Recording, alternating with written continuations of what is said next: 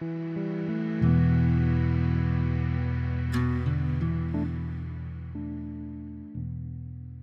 everyone, and welcome to Building Resilience. Today, I'm honored to welcome Ranjay Gulati, Professor of Business Administration at Harvard Business School. Professor Gulati, welcome to Building Resilience. Thank you so much for having me today. I'm delighted to be here. I'm very thrilled to be starting this with you because you have studied this for such a long time. Yes, thank you. It's a pleasure again. And, you know, we're talking about something that is very near and dear to my heart. So I am actually delighted to be discussing this with you and having a chance to kind of try to crystallize and distill everything I've done uh, in as quickly as we can. I am curious. You have first started uh, and studied economy and then IT. How did management studies and organizational resilience studies and then your focus on resilience come about?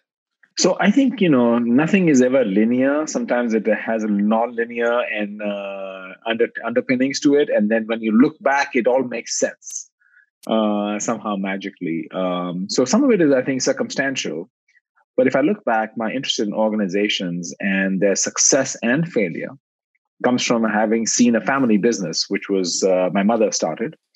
And it was a fashion business uh, that she began. And I was, uh, must have been a kid. I mean, I was like 12, 13 years old when she began this. And I worked in her business and she grew it extremely fast. Um, she had super success in the marketplace but then she struggled to scale it, to professionalize it, to put in place managers and systems and structures because she was more of a creative person. So it, this thing grew, grew, grew, and then everything was going crazy. And so I watched a business thrive, grow, and also then decline and shut down. Because in the end, she went back to designing only. So, you know, you have these formative experiences, and I saw this all the way through high school and college and so when you have this kind of uh, formative experiences early, you get to see businesses grow and then fail. And then I spent, uh, and then I worked as an intern at Microsoft. It was still a smallish company back then, and I saw similar kind of, uh, I wouldn't say structured chaos, uh, but I also saw them trying to put structure and systems in place, and how they did that, and how they brought in professionals, and how do you hold on to that entrepreneurial spirit while you're also trying to grow up? And and and and so i saw both success and failure and i started to then look for patterns Uh, of enduring success what do organizations that want to sustain success because at that time i also started as i started researching companies i started seeing companies like motorola like sears like kodak which were iconic companies that had huge presence in markets, defined markets, failing. And the, and the list of companies didn't stop. You know, you can go to Nokia, you know, you can go further down and look at some of the automotive companies that are struggling to deal with it, the transition to electric vehicles. So, you know, to me, it was interesting to watch the ebbs and flows in businesses in their in their lives um, and, and so that became an intriguing question to me as time unfolded. Reading your works and reading the works of other researchers, there there is one question that I still have. Is there an ultimate goal in resilience? Is it to have this enduring success? I even thought of is it more to be to gain a sort of immortality? Or is it like we do with the environment, more to gain a balance or stability? Or are we talking about flexibility or all of them? So now you're asking a very deep question. I wish I had an answer to that uh, in an easy, short form. But if you look at great businesses, they're usually built around an idea. And the idea is most of the time not about let's go make a lot of money. Usually the idea is around having an impact doing something that really impacts your customers' lives, your community's lives, or some combination thereof. What loosely people now call purpose or even a mission, right? And or, or some would call it intent. And, and I wrote an article uh, last year in the Harvard Business Review called "The Soul of a Startup," and I explored this idea that you know businesses usually have uh, holding on to some notion of how they want to make a difference in the world. And so shareholder value, economic success, these are byproducts of wanting to have a positive impact on the world. So, in my mind, resiliency is the ability to continue to have a positive impact on the world. Okay, so it's not so much about whether you're stable or flexible, but just continue to be doing and somehow promote your mission and forward your mission. Even yeah, if that I mean, means flexibility and all are enablers. So, so let's mm-hmm. separate the end goal from the enablers of that end goal, right? So I think if you're saying that, you know what, my hope is to be a purpose driven organization that continues to drive impact on the customers and communities that I have chosen to be serving. And and then the question is how do I do that? And and that's where you have to start to deal with these issues of understanding resilience and the enablers of resilience and flexibility because if you are have a, an, a horizon like that then your the markets around you are changing the customers are changing the competitors are changing the regulations are changing the technology is changing and how are you navigating and staying true to what you wanted to do. I've noticed that in different languages, resilience is translated in different ways, right? So, for example, in more Latin languages, it's more translated as resistance. In my language, in, in Romanian, it, it feels like you're building a wall, right? And in, in French, is resistance. Whereas in the English language, it's more, as you said, towards flexibility. But also in some languages, it's about survival or about doing something better and at the end of, of adversity coming out in a better shape. So, really transforming that um, problem into an opportunity. How, how should we look at uh, organizational resilience from this respect? yeah. So now that's a great question, and and I think let me answer. You've already given the answer, I think, so I'm going to repeat what you said in some ways. But the narrow view of resiliency is the ability to survive through adversity, mm-hmm. right? So that you're able to survive, and and I think that's a very narrow definition because if I look at it, resiliency is not surviving through adversity; it's thriving through adversity and if you look at great companies, they use adversity to gain advantage. Now, I'm going to tell you about another piece of research I did, which was in 2010. And it was with uh, two co authors of mine. One is uh, Franz Wohlgezogen, and the other one is Nitin Nohria. And we looked at companies going through recessions. And we looked at several recessions going back. And we wanted to see what happens to companies as they go through a recession. Because, you know, some percentage are not going to make it. Right. And what we found was that's true. Roughly around 18% don't survive a recession on average. This is average number across three recessions, but all public, and these are public companies. And then you see that the vast majority that make it come out of it, but three years after the recession, they still haven't recovered to their pre recession levels in terms of sales and income and growth. But then you find that there are roughly small percentage, like about 9% on average, who come out of recession stronger than when they went in. So they use adversity to get ahead. So, what we need to think about in resilience is not that, oh, I'm able to survive lots of changes and upheavals around me. No, I use moments of upheaval to move ahead I understand that these are moments of transition. Uh, and these are opportunities to really significantly, uh, because everyone else goes into a defensive mode. Um, so I think that's a, it's a very important distinction you're making between how we think about resiliency for gaining advantage. You were talking about these 9% companies that actually managed to thrive. What did they do differently? several things, I think. The first issue that I outlined in that paper was, was the ability to play offense and defense at the same time. Companies generally, when facing adversity, go into defensive mode. What in sports they call playing not to lose. Right? Instead, yes. what you need to do is you have to do some of that. You have to cut costs, you have to manage your costs. But are you able to, at the same time that you're cutting costs, also playing offense? And this is not easy because if you look at the, the politics of budget and resource allocation systems and organizations, they either know they are very homogenous thinking. Either you're cutting costs or you're trying to invest for growth. You're not doing both. You're not saying, I'm going to take from Peter to give to Paul. So it's a it's a loaded topic, but these companies understand that that they have to be placing bets for growth even in down markets, which may mean cutting even deeper to free up resources for these new opportunities.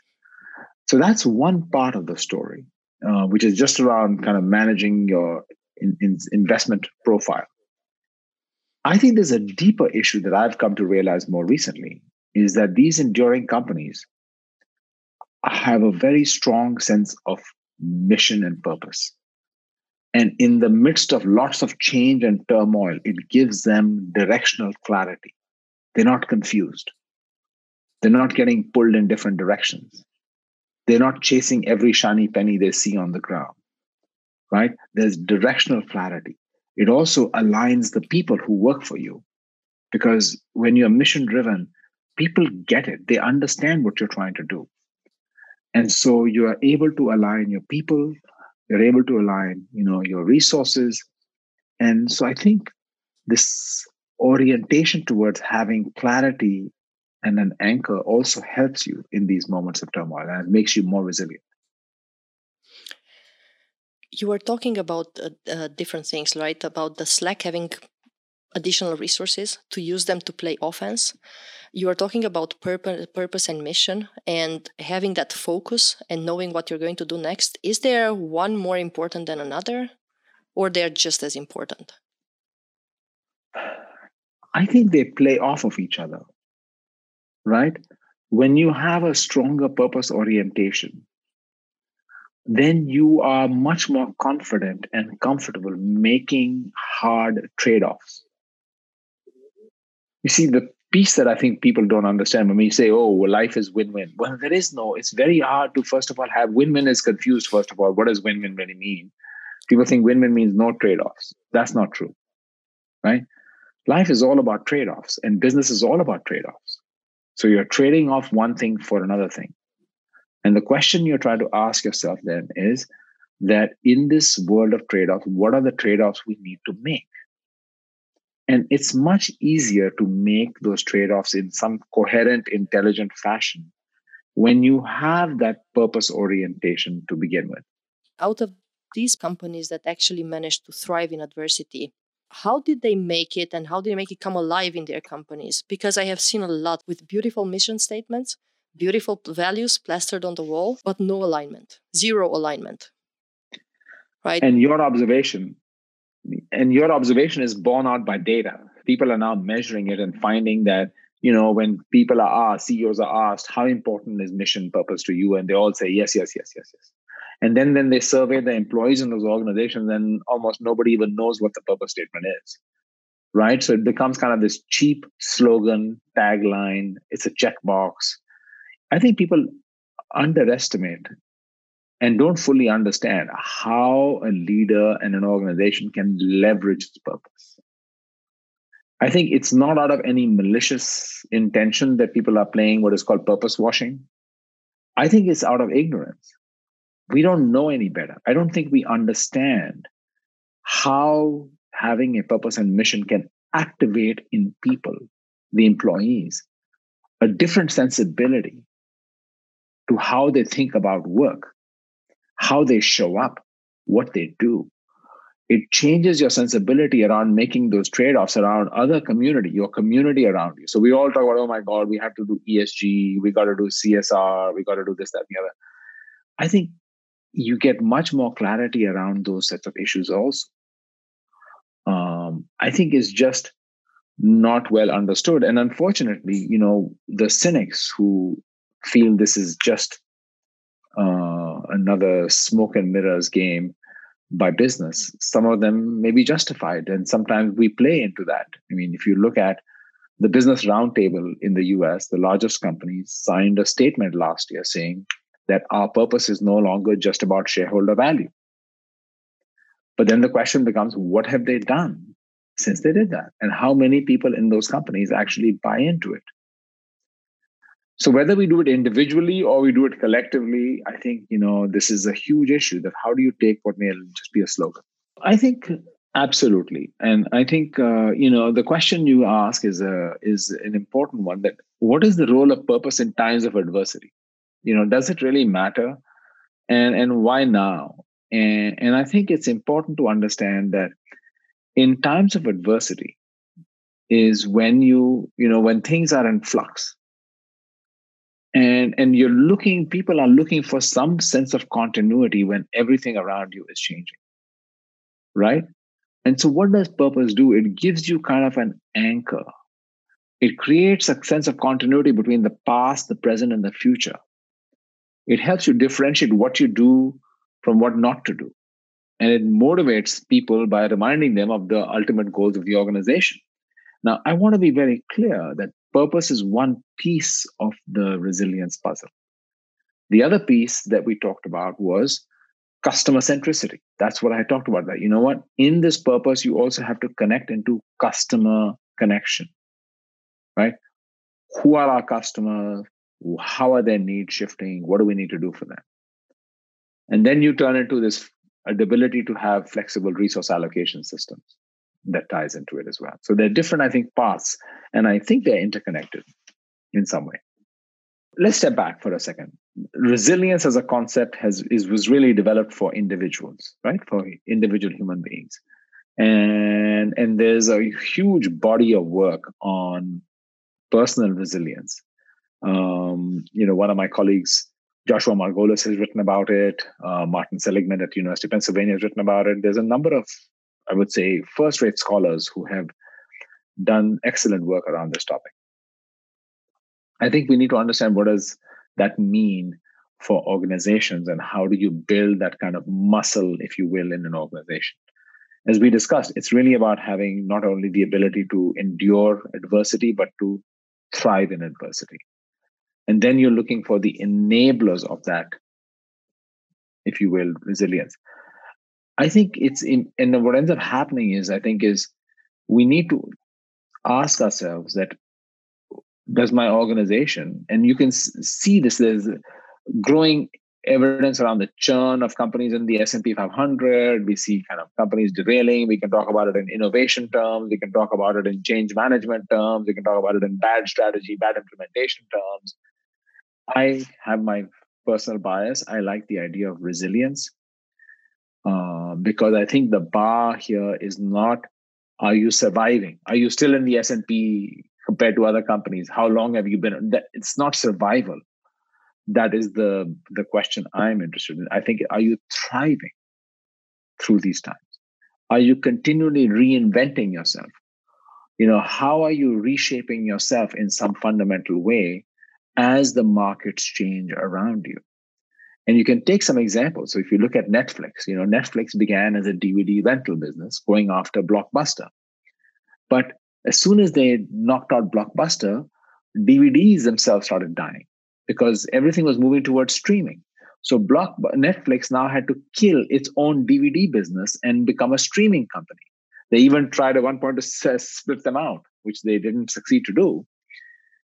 But they got into streaming. But the moment they got into streaming, they realized that, oh, well, you know, you can't regulate consumption. You're streaming, so you can't regulate consumption because people can binge watch. And Netflix is having to pay fees, licensing fees to the content owners for every viewing. Meanwhile, the customer only wants to pay a flat monthly fee. So you are really in a jam. So they say, oh, we got to get into content production. Right? So you're shifting your model around. At the same time, they're saying, we want to be global. Even though conventional wisdom was every country, people are very particular about what they want to watch for entertainment. The Indian wants to watch something different than what the Dutch wants to watch or the Romanian wants to watch. But they were able to do that. So they're saying we're going to have local content. We're going to switch out of DVDs to streaming to content production. So, how do you enrich yourself through changes in the markets around you. what are those enabling elements? Is it your culture? Is it your purpose? Is it your customer focus and resilience? Is it the organizational architecture that remains very adaptive and agile? So, how do we think about doing that? And, and um, a second example is Microsoft, where Satya Nadella has done a great job in trying to revitalize Microsoft through a strong sense of purpose and culture. Um, and when I, I interviewed him, he pointed out, he said that, you know what? Strategy and structure can change. They change all the time. Technology is changing so fast. We've got to change our strategy. We've got to change our structure to keep up with these changing markets. But as you put your organization in so much flux, you need to have some constants, some kind of constants around you. And the two pillars he talked about to me were purpose and culture. Those become kind of the people want to have those kind of some stability in the face of lots of change. For sure. And as an employee, if you don't feel that your company has a purpose, you don't feel that you yourself has, have a purpose and bring any meaning to you and have any meaning in your job. Yeah. Right. Once you feel that your company is there and has a purpose and it somehow permeates whatever you are doing, then for sure you can you can push things in the same uh, in the same direction. Is there a way to start? So if someone says, "Okay, where am I right now?" What should they look for? Is it good to think about their customer? Am I really focused on the customer? Or is it good to, to think, hey, do I really have the resources to play both offense, offense and the defense? Um, is my purpose really permeating through, through, through the organization? Is there a better place to start to think about where they are in terms of their resilience and if they can still perpetuate their, their, their purpose? So let me give you a sense of this. I think is that uh, I always think that the best place to start is asking yourself, why do we exist? What's our reason for being, right? Remember, there's tactics, there's strategy, there's vision, there's values and behaviors. And the other fundamental thing is why we exist, right? I think it's important because from that question, because in that why we exist question, right, you're able to address not some existential abstract ideal, but it's very concrete if you do it right. It's about having a clarity on which markets and customer value propositions you're going after, right? And so you understand your target customers and your value proposition. That's part of your purpose. What is the problem you're trying to solve, right?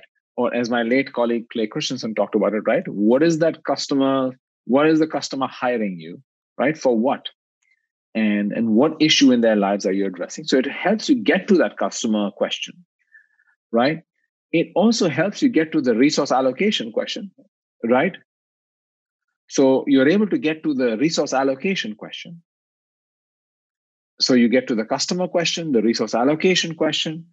It allows you to get to some of these tougher issues that all permeate from a clarity around why do we choose to be right? Uh, and and in that same statement is also your what i would call is not just your commercial purpose but is your social purpose. So you have clarity around your commitments to community to society to the environment and to customers and to your employees and to your shareholders. So let's not forget shareholders right? All of these things are connected so when you try to put some clarity around that, it allows you to confront where you really need to focus your energies and how are you going to balance the what may look like competing demands of these various stakeholders to whom you have commitments. Very clear. And you are also talking in your book about the five levers of resilience. How do they come into play? And how should we how should organizations use these levers right? The coordination cooperation clout capabilities and connections. So when i wrote that book which is now more than 10 years ago the big realization i had was how few companies were actually customer centric even though it's a basic simple idea We teach that in business schools in lecture number one, right? Your businesses exist to serve customers. If you don't do that, then you're not in business anymore. Right? So we kind of lay that out. And yet we still found that most companies struggle with this idea. Um, or they talk about it, but really don't do much about it. There is very little alignment around it. If you ask people in the company informally, they'll say, no, no, no, you don't want to study us.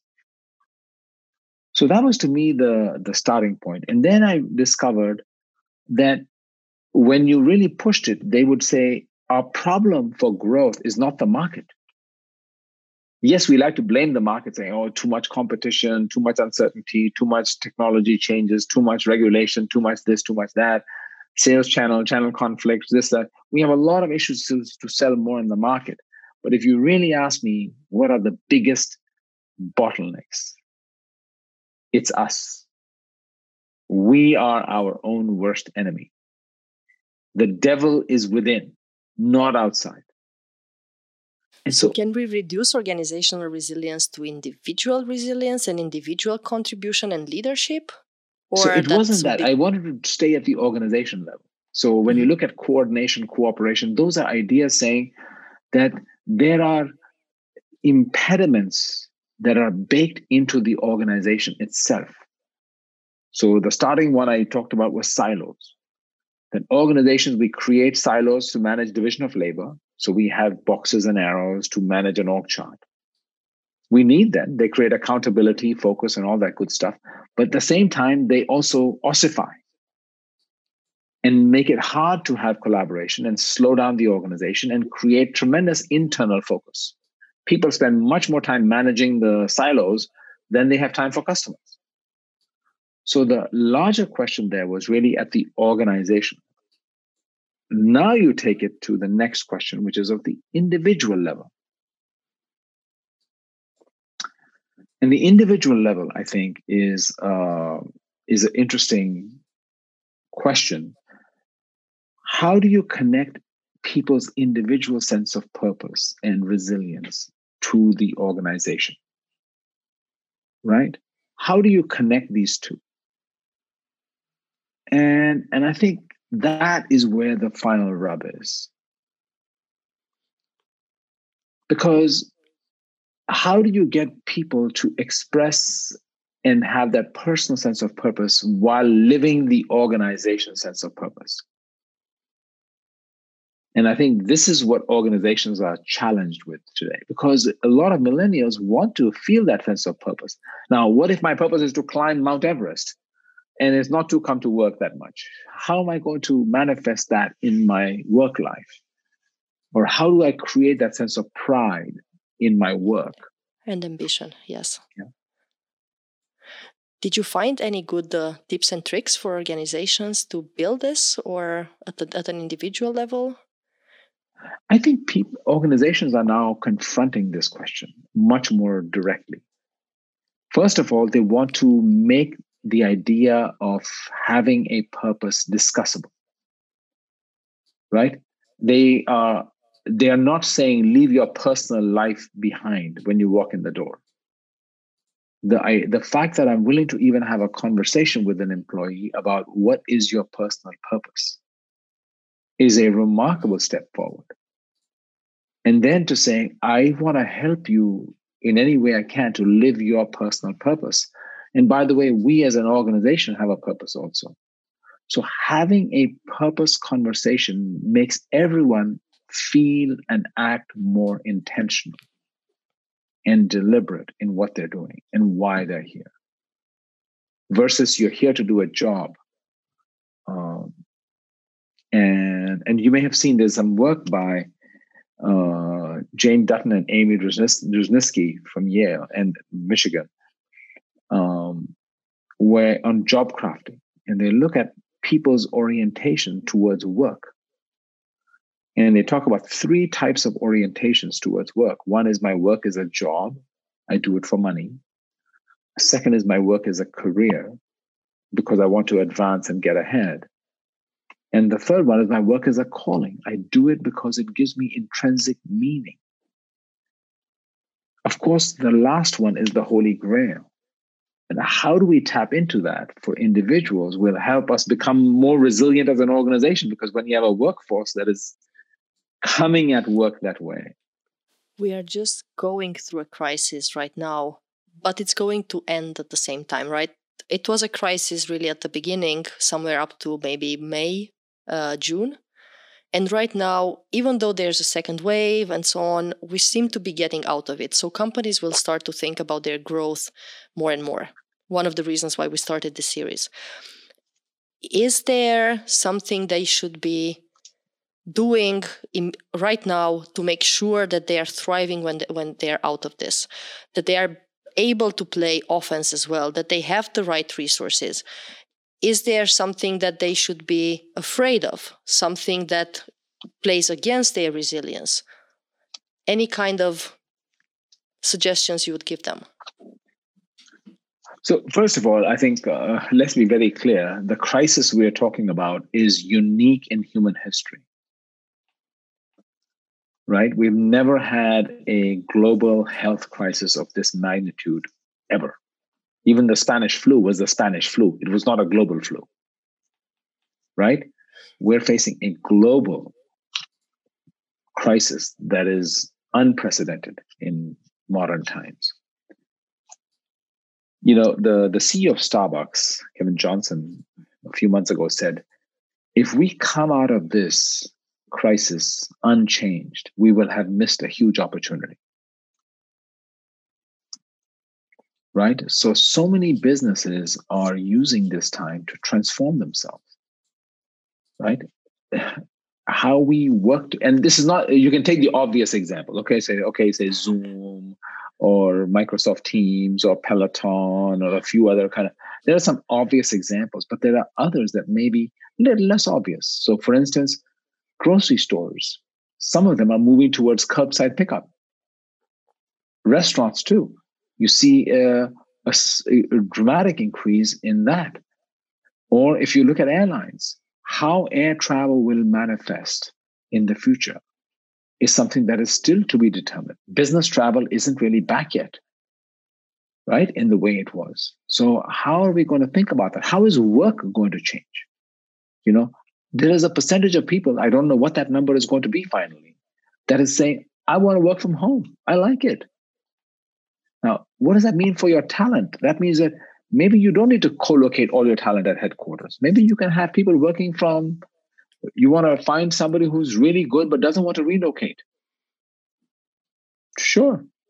You can work off. So, you know, you're looking for ways to transform in meaningful, real ways that align with where this crisis has taken us. It's tragic. It's, I think, it's something that we should remember. Another piece of this is what this is also brought to the forefront the role of business in serving as a positive force in society. It has to step up. I think we, for the longest time, we hide behind the idea that businesses serve shareholders and governments take care of society. And government's job is to tax the business, get some money from them, and then redeploy it in whatever way they so choose. And that is going to continue. I'm not against that. I'm saying absolutely government has a critical role to play in deploying resources to serve those in greatest need and also creating an infrastructure and a context in which we all operate. So the regulatory context, another context. But I think that does not absolve business from saying, I have no responsibility. I can pollute, I can do this. As long as I'm within the law, I'm okay. And I think this crisis has shown how many companies, many companies have stepped up and embraced this idea that I have a larger responsibility. Being stagnant, not changing, just playing defense, and not bringing value to society are definitely two enemies to resilience. Sooner or later, they will catch up. I, I agree with you, but one has to ask what drives that stagnance. There is usually something else that is driving that stagnance and inability to change, that inertia. We all talk about inertia and inability to change, but it's not just a given. What leads us to become inertia? What happens? We become successful right? We become arrogant. We become indifferent to our customers and markets. We lose sight of our purpose, right? We create bureaucracies and silos that become internally oriented rather than externally oriented. And so you can see there is a kind of a cascade of pathologies that combine and lead to that kind of uh, outcome. So, really looking inwards and reflecting on what you're doing, why you are doing it, how this can propel you forward or keep you stagnant, that is the first thing to do about and to realize where you are and what you need forward. Absolutely. Coming out of this year, is there some new thread, new line of research that you think will be very important when you talk about resilience? Something that really raised your interest and you say, hmm, this is interesting. I never thought about resilience like this. Let's see, uh, let's let's dig deeper. I'll give you a, a related construct that is on my mind a little bit. And it's another buzzword you know we use it all the time. We don't really know what it means. We kind of throw it around. And i think it's going to be around this notion of courage. You know if you look at the body of work on courage you know courage is not the absence of fear it's the ability to take action in the face of fear And what we don't understand is what gives some leaders and some organizations the capacity to take bold, decisive, courageous action. We tend to lean in on caution, conservatism. I'm not saying we become reckless, but I think fear has a tendency and an ability to blind us and freeze us sometimes. And if you look at what you're going to see in organ- resilient organizations going forward will be the ability to take courageous action.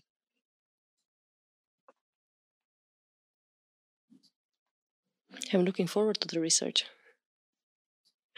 Thank you so much for today. Is there something that maybe I didn't ask you and you would have liked to discuss with me and the audience? I think you know, for me, the learning has been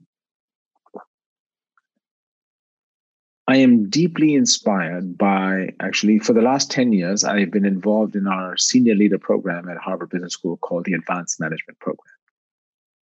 And this program brings in about 170 people twice a year, so about 350 or so uh, from all over the world, about 40, 45 countries.